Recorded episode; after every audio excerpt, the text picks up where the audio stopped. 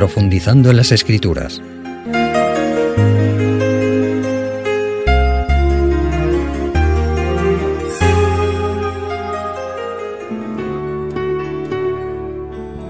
Amigos radioyentes, como vimos en un tema anterior, el reino de Babilonia fue conquistado por el imperio medo-persa en el año 539 a.C., tal como Dios había revelado al profeta Daniel y éste lo había comunicado a los reyes Nabucodonosor y Belsasar, al interpretar el sueño y la visión que el gran revelador les había dado. Hoy leeremos en el capítulo 6 del libro de Daniel, que nos muestra que también bajo el dominio medo-persa, el profeta siguió siendo ya en su ancianidad un fiel creyente, a la vez que un ejemplar hombre de Estado, algo que no es fácil de compaginar, pero una vez más veremos que cuando las leyes humanas contradecían la ley de Dios, el profeta Daniel siguió obedeciendo a Dios antes que a los hombres sin importarle las consecuencias. Vamos a leer en el capítulo 6 de Daniel un relato conocido, Daniel en el foso de los leones, con una enseñanza realmente importante para nosotros. Dice el relato. Pareció bien a Darío constituir sobre el reino 120 sátrapas que gobernasen en todo el reino, y sobre ellos tres ministros, de los cuales Daniel era uno, a quienes estos sátrapas diesen cuenta, para que el rey no fuese perjudicado. Pero Daniel mismo era superior a estos sátrapas y ministros, porque había en él un espíritu superior y el rey pensó en ponerlo sobre todo el reino. Entonces los ministros y los sátrapas buscaban ocasión para acusar a Daniel en lo tocante a la administración del reino, mas no podían hallar ningún motivo de acusación ni falta alguna, porque él era fiel y ninguna negligencia ni falta fue hallada en él. Entonces dijeron aquellos hombres, no hallaremos contra este Daniel ninguna ocasión para acusarle, si no la hallamos contra él en relación con la ley de su Dios. Entonces estos ministros y sátrapas vinieron apresuradamente a la presencia del rey y le dijeron así, Rey Darío, para siempre vive. El rey Darío organizó su imperio dividiéndolo en provincias o zonas. Cada satrapía estaba dividida en provincias. Los sátrapas eran funcionarios secundarios o gobernadores o ministros provinciales sobre los cuales puso tres superiores, uno de los cuales era Daniel, que entonces tendría alrededor de 84 años y que, como hemos leído, el rey pensaba ponerlo por encima de todos los demás. Una vez más, amigos radioyentes, el relato bíblico nos dice que en Daniel había un espíritu superior al resto de los altos cargos, en este caso del gobierno medo-persa, como había sucedido antes en la época de Babilonia. ¿Qué espíritu era este? Sin duda el espíritu de Dios obrando en el fiel profeta Daniel. El rey, comprobando la superioridad de Daniel sobre el resto de sus gobernadores o ministros, pensó ponerlo sobre todo el reino para que fuera el principal administrador del nuevo imperio.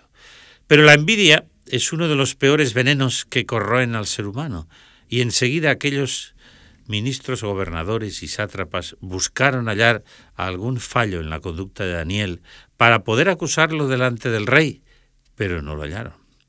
Entendemos que aquellos dirigentes medopersas no vieron con buenos ojos que el anciano Daniel, judío, y ex hombre de Estado en el imperio babilónico, ocupara un cargo tan importante que hubiesen deseado para alguno de ellos.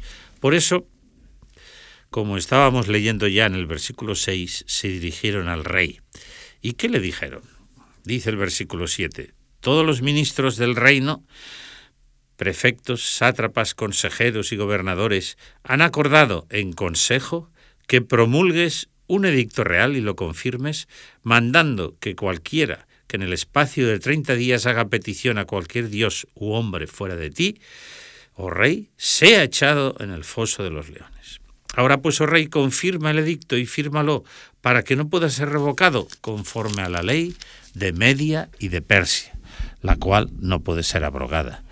Firmó pues el rey Darío el edicto y la prohibición. Queridos amigos, aquí acabamos de leer lo que sucedió estos dirigentes quisieron quitarse de en medio a Daniel y fueron al rey. Claro, fueron, fueron al rey tentándolo en su orgullo. Rey para siempre vive, tú eres el más grande. Entonces, mira, hemos tenido una idea luminosa. Y esa idea luminosa es la siguiente, que en 30 días, si te parece bien, nadie puede adorar a ningún dios ni a ningún ser humano que no seas tú. Fírmalo, rey. Y el rey dijo, venga, ¿dónde está? Aquí, firmo. Pero no olvides que son las leyes de Media Persia que nadie puede cambiar. Y el rey debió pensar, no importa, qué grande soy. Queridos amigos, el relato sigue. Y el relato nos dice cómo actuó Daniel cuando supo que este decreto había sido firmado. Dice el verso 10, cuando supo Daniel que el edicto había sido firmado, entró en su casa y abiertas las ventanas de su cámara que daban hacia Jerusalén, se arrodilló tres veces al día y oraba y daba gracias delante de su Dios, como lo solía hacer antes. Entonces se juntaron apresuradamente aquellos hombres y hallaron a Daniel orando y rogando a su Dios. Fueron luego ante el rey y le hablaron del edicto real. ¿No has confirmado un edicto mandando que cualquiera que en el espacio de treinta días haga alguna petición a cualquier dios u hombre fuera de ti, oh rey, sea echado en el foso de los leones? Respondió el rey. Así es, conforme a la ley de Media de Persia la cual no puede ser abrogada. Entonces respondieron y dijeron en presencia del rey, pues Daniel, que es de los hijos de los cautivos de Judá, no te respeta a ti, oh rey, ni acata el edicto que confirmaste, sino que tres veces al día hace su oración. Vamos a detenernos aquí y luego seguiremos.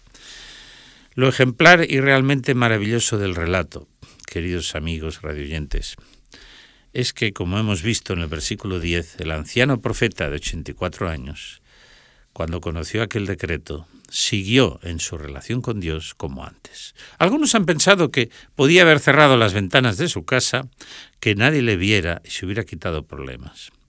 Esto hubiera sido una cobardía, una falta de confianza en Dios. Él no solo obedecía su conciencia, sino que era fiel a la ley de Dios por lo tanto, él siguió orando como antes. Él confiaba en el poder de Dios. Dios podía librarle, pero le librara o no, él seguiría adelante en su fidelidad. Como hemos visto, los enemigos que estaban espiando nada más observaron que Daniel seguía en sus prácticas en relación con Dios, fueron corriendo al rey y le dijeron, rey, hay alguien que no te obedece. Y ese alguien es Daniel, dice el versículo 14. Cuando el rey oyó el asunto, le pesó en gran manera y resolvió librar a Daniel, y hasta la puesta de sol estuvo haciendo esfuerzos para librarle. Pero aquellos hombres se reunieron apresuradamente ante el rey y le dijeron, ya sabes, oh rey, que según la ley de Media de Persia, ningún edicto o ordenanza que el rey confirme puede ser abrogado. Entonces el rey mandó, que trajeran a Daniel y le echaran en el foso de los leones. Y el rey dijo a Daniel, tu Dios a quien tú sirves con perseverancia, Él te libre. Queridos amigos radioyentes, el rey Darío se dio cuenta, como hemos leído, que habían tendido una trampa a su más fiel servidor, y trabajó y luchó durante todo un día para salvar la vida de su hombre de confianza, del fiel gobernador Daniel, y fiel Hijo de Dios, pero le fue imposible. Él mismo había firmado el decreto. Era irrevocable, no podía cambiarlo. Así eran las leyes de Media y de Persia. Como hemos leído después, Daniel fue echado al foso. Y el rey Darío expresó su deseo. Un deseo sincero respecto a Daniel. Un, un deseo realmente maravilloso. Vamos a seguir leyendo. Dice, entonces el rey mandó que trajesen a Daniel y le echasen en el foso de los leones, y esta es la expresión, y el rey dijo a Daniel, tu Dios a quien tú sirves con perseverancia, o como dicen otras traducciones, el Dios a quien tú continuamente sirves, Él te libre. Qué testimonio más maravilloso el del rey Darío respecto a Daniel. Daniel no era un creyente de hoy sí y mañana no. Daniel era un creyente verdadero, auténtico. Cuando las cosas iban bien y cuando iban mal, en los problemas y en la bonanza. Por eso el mismo rey dijo, tú sirves a tu Dios continuamente. Si ese Dios existe, quiere decir, ojalá Él te escuche, me escuche a mí y te libre. Y el verso 17 dice, y fue traída una piedra y puesta sobre la boca del foso, y el rey la selló con su anillo y con el anillo de sus dignatarios para que la situación de Daniel no pudiese alterarse. Luego el rey se fue a su palacio y se acostó en ayunas. No dejó que le trajeran concubinas y se le fue el sueño. El rey pues se levantó muy de mañana y fue apresuradamente al foso de los leones. Queridos amigos, el sellamiento oficial efectuado por el rey y sus príncipes tenía sin duda un doble propósito. En primer lugar, garantizaba al rey que Daniel no sería sacado del foso de los leones y puesto que Darío confiaba en la posibilidad de una intervención del Dios de Daniel, era una forma de evitar que los enemigos del profeta, si los leones lo respetaban, no fueran a buscarlo y le quitaran la vida.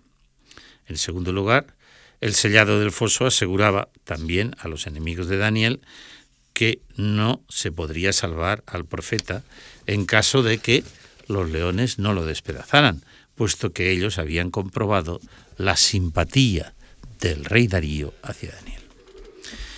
Aquella noche el rey, como hemos leído, no pudo conciliar el sueño, como nos sucede a nosotros cuando tenemos alguna preocupación. Él pensaba en Daniel y en lo injusta de su situación. No quiso cenar, no quiso música, no quiso concubinas. Probablemente esto sucedía en ocasiones normales. Pero la historia sigue y la historia nos dice que el rey se acercó por la mañana, versículo 18, al palacio. Versículo 19. El rey pues se levantó muy de mañana y fue apresuradamente al foso de los leones. Y los siguientes dicen, y acercándose al foso, llamó a voces a Daniel con voz triste y le dijo, Daniel, siervo del Dios viviente, el Dios tuyo, a quien tú con tanta perseverancia sirves, ¿te ha podido librar de los leones? Queridos amigos, sigue aquí el testimonio de un rey pagano respecto a un verdadero hijo de Dios, al que llegó a apreciar y amar, y que sintió tanto la trampa que le habían puesto. Por eso Primero, como vimos, no pudo dormir durante la noche.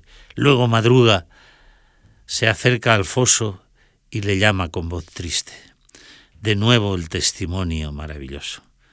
El Dios a quien tú con tanta perseverancia sirves, te ha podido librar. Y la respuesta fue algo que sin duda al rey le dio una alegría enorme. Versículo 21. Entonces Daniel respondió al rey, oh rey, vive para siempre. Mi Dios envió a su ángel, el cual cerró la boca de los leones para que no me hiciesen daño, porque ante él fui hallado inocente, y aún delante de ti, oh rey, no he hecho nada malo. Entonces el rey no solo mostró su alegría, dice el verso 23, entonces se alegró el rey en gran manera y mandó sacar a Daniel del foso, y fue Daniel sacado del foso, y ninguna lesión se halló en él, porque había confiado en su Dios. Dios hizo un milagro, un milagro auténtico. Hay milagros de Dios auténticos y hay milagros aparentes que no son reales y que no son obra de Dios. A veces los confundimos, pero aquí no hay duda de que esta fue una intervención divina al 100%.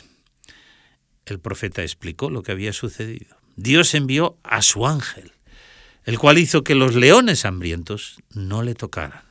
Y como dice el testimonio histórico, Daniel fue sacado del foso y ninguna lesión se halló en él. ¿Por qué? Porque había confiado en Dios. Pero el rey quería ser justo. Y entonces dice el versículo 24 que dio la orden de que aquellos que habían tramado la muerte de Daniel, fueran echados en el foso de los leones con parte de otras gentes y familiares que sin duda habían colaborado también. Y a partir del versículo 25 encontramos el final de esta historia real.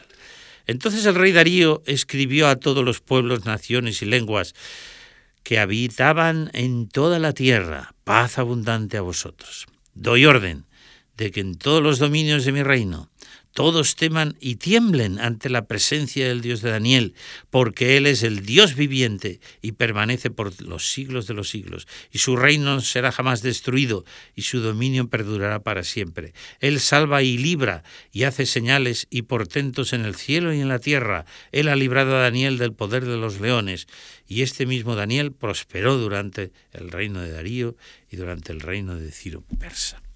Queridos amigos, ese testimonio final es impresionante.